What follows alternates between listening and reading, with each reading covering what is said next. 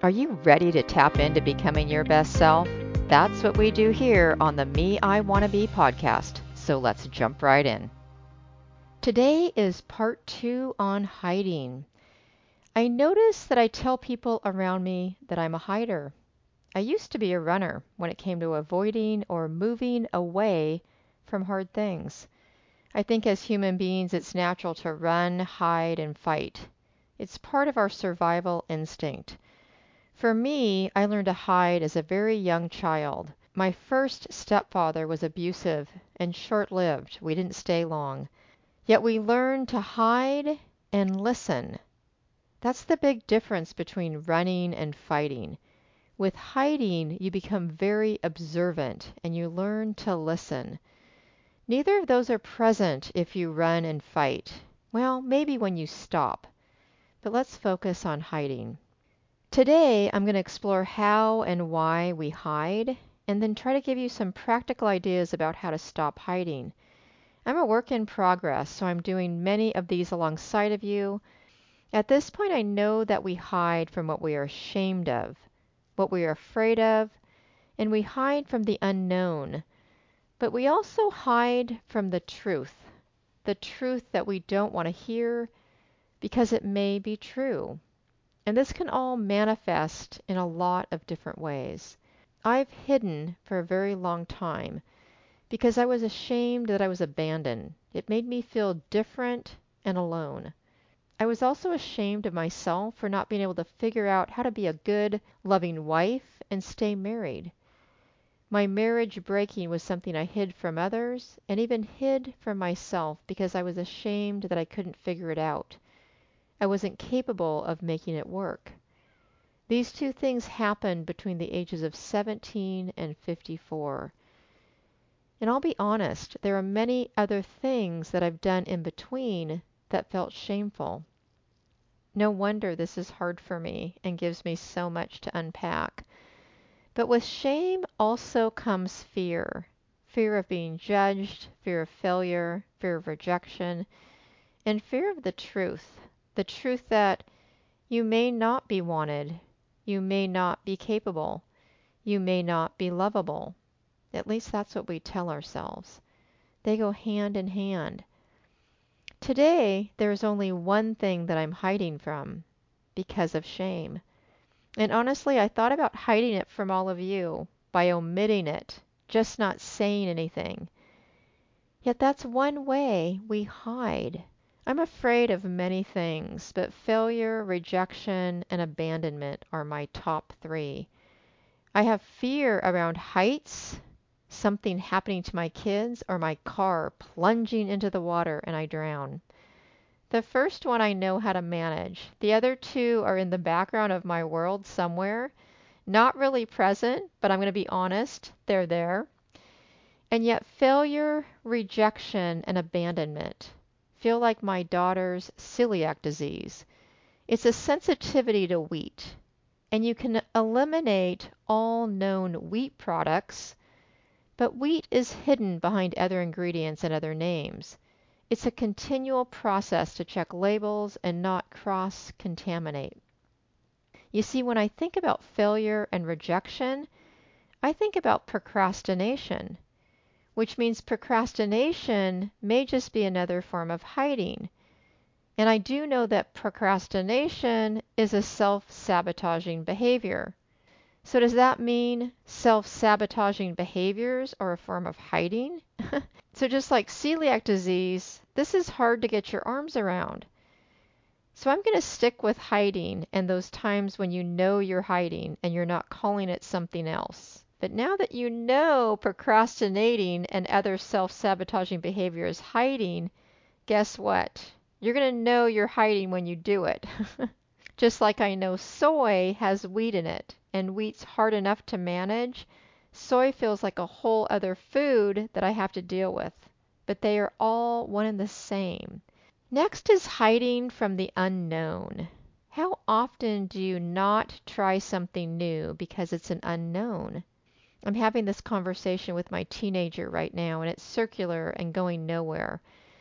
Is this a form of hiding because we'll be the new kid in class, or it may be uncomfortable or awkward? We may fail, or we may just not like it. Trying something new is going to be awkward at first, and yet we worry or may have fear around getting teased or rejected by other people if we can't do it or we do it awkwardly. Is this a form of hiding? For me, I only hide if the unknown is scary or hard. Remember me standing at the door of I Hate You? That was hard and scary. And by waiting, not being ready to walk through that door to the other side, I think it's a form of hiding. Or it may have been loitering, which is to stand or wait around idly without apparent purpose. I think what I do at church may be hiding from the unknown. The unknown of will I fit in, be liked, or if I belong here. I think that's why I like sitting in the back, hiding, being observant and listening. I'm there, but not fully engaged with everyone. I am with the service, but not with the people. How do you hide from the unknown? Each one of mine are just another set of fears of being liked, fitting in, and belonging. These words are really just the opposite of rejection and abandonment. And then there's the fear of the truth. All I can think about right now is the statement the truth will set you free. I've learned through my own self discovery and being a recovering self loather that this statement is completely true. That being honest and transparent with myself and others is freeing. One way I think people hide from the truth is when they blame other people, the situation, or something else besides themselves from the problems they have. This is the mentality of the victim where they take blame, but they can't figure out why life keeps handing them lemons. They are still looking outside themselves. It's that word, but, that gets them caught up.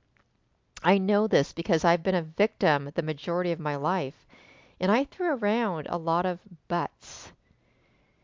And this truth thing, it cuts both ways.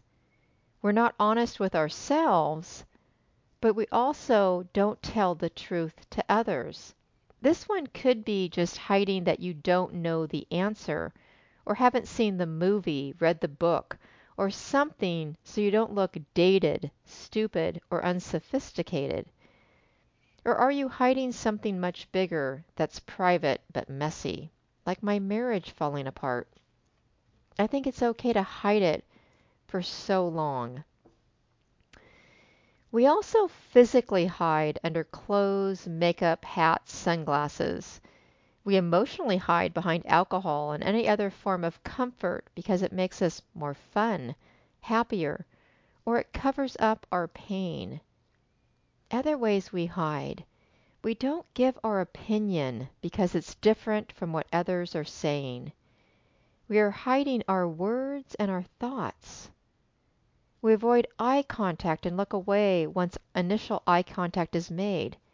We're hiding from being seen. We speak very softly and timidly, which makes me think are we hiding some part of ourselves that we may be hiding from ourselves first? We slouch and hunch over in an effort to shrink ourselves down. This makes me laugh because as a teenage girl, you might do this for other reasons. But as an adult, you may be hiding part of your body or all of you as well. In conversations, we don't offer up anything about our lives, our feelings, our interests, our thoughts. I've done this. It's often easier to ask about somebody else so we can hide ourselves. I think it's because I didn't want anyone to know how bad my life was. Or maybe it was because I was ashamed of my life. We decline invitations to parties, to dinners, to coffee. I've done this too for many reasons. Usually because I'm ashamed of something, maybe my life, my wardrobe, my checkbook. We hide in our house because it's easier to not go out into the world. This is one that I think people need to manage. My uncle did this. It's called agoraphobia. It's a type of anxiety disorder. A person is afraid to leave an environment they know or consider to be safe. In severe cases, a person may consider their home to be the only safe environment. they may avoid leaving their home for days, months, or even years. I'm beginning to realize that hiding is universal, and we all do it one way or another. And it can get serious if it's not managed, just like it did for my uncle. Just like self talk, they actually go hand in hand. Our thoughts lead us to believe we are better off hiding or withholding ourselves to protect us. I also know firsthand that if you want to disappear, you can. There's two ways. One, by never staying in the same place for long. But you can also disappear right where you are by minimizing yourself or becoming voiceless. People will meet you but not remember you. And you may feel like they're looking through you or talking over you. Hiding is easy. Being seen is hard. And yet, I know that we all need to be seen. I know that I do. It's part of what makes us human. When we don't allow ourselves to be seen, we diminish our importance in the world. We undervalue ourselves. We hold ourselves back from doing great things. We stifle our contributions. And you know what? It just plain doesn't feel good. I hid originally as a kid because I knew I had to, to be safe. I hid as a teenager and as an adult because of shame. In all my research, shame is the primary reason people hide, or why they learn or begin to hide. Just like Adam and Eve realized they were naked in the Garden of Eden, that was about shame. And even with all the work I've done, I find that I still hide. You see, it's a learned behavior, just like so much other unintentional crap that gets thrown on us from our childhood. I think it goes back to that negative self talk. Shame is an emotion, and some unconscious thought is making you feel shameful, is making me feel shameful our body and mind did what it was programmed to do for our emotional survival, and we're still doing it over and over again. Please know that hiding is not your fault, even though our shame tells us it is. So, what do we do about hiding? And how do we come out of hiding? I'm clearly no expert yet, but here's what I'm doing. First, I'm taking a page out of the self talk message I share a lot. So that's when you figure out how, where, and why you are hiding. Even knowing one of these is fine. It's a great place to start. It's like my example of church. I know I've been hiding in the back row, and now I know it's because I want to fit in, be liked, and belong. But I have a lot of uncertainty and fear that this may not happen and what's coming up for me as I even say this is I think there's more to it. I think I may be ashamed of being the new girl at my age in a new church because everyone else seems to know the Bible inside and out, and I don't. I think I'm ashamed of my history, and I'm ashamed of things I've done that are ungodly. And because of all this, I don't fit in. I don't belong and probably won't be liked. Yet I know in my heart this is not true. But I'm acting like it because hiding comes naturally. Is that why? I'm not sure. It's definitely a place I need to examine. Next, you need to flip the narrative of that thought pattern that creates the shame or fear. So for me, I will have to remind myself often that my faith outweighs my Bible knowledge, that my history makes me who I am, and that we're all sinners, and I'm still loved, accepted, and cherished by the one true God. Next, you have to demote your inner critic. Each time that negative voice tries to tell you differently or make you believe that you're not worthy, just let that critic know, thanks for telling me your opinion. But I've got it from here. I'm good.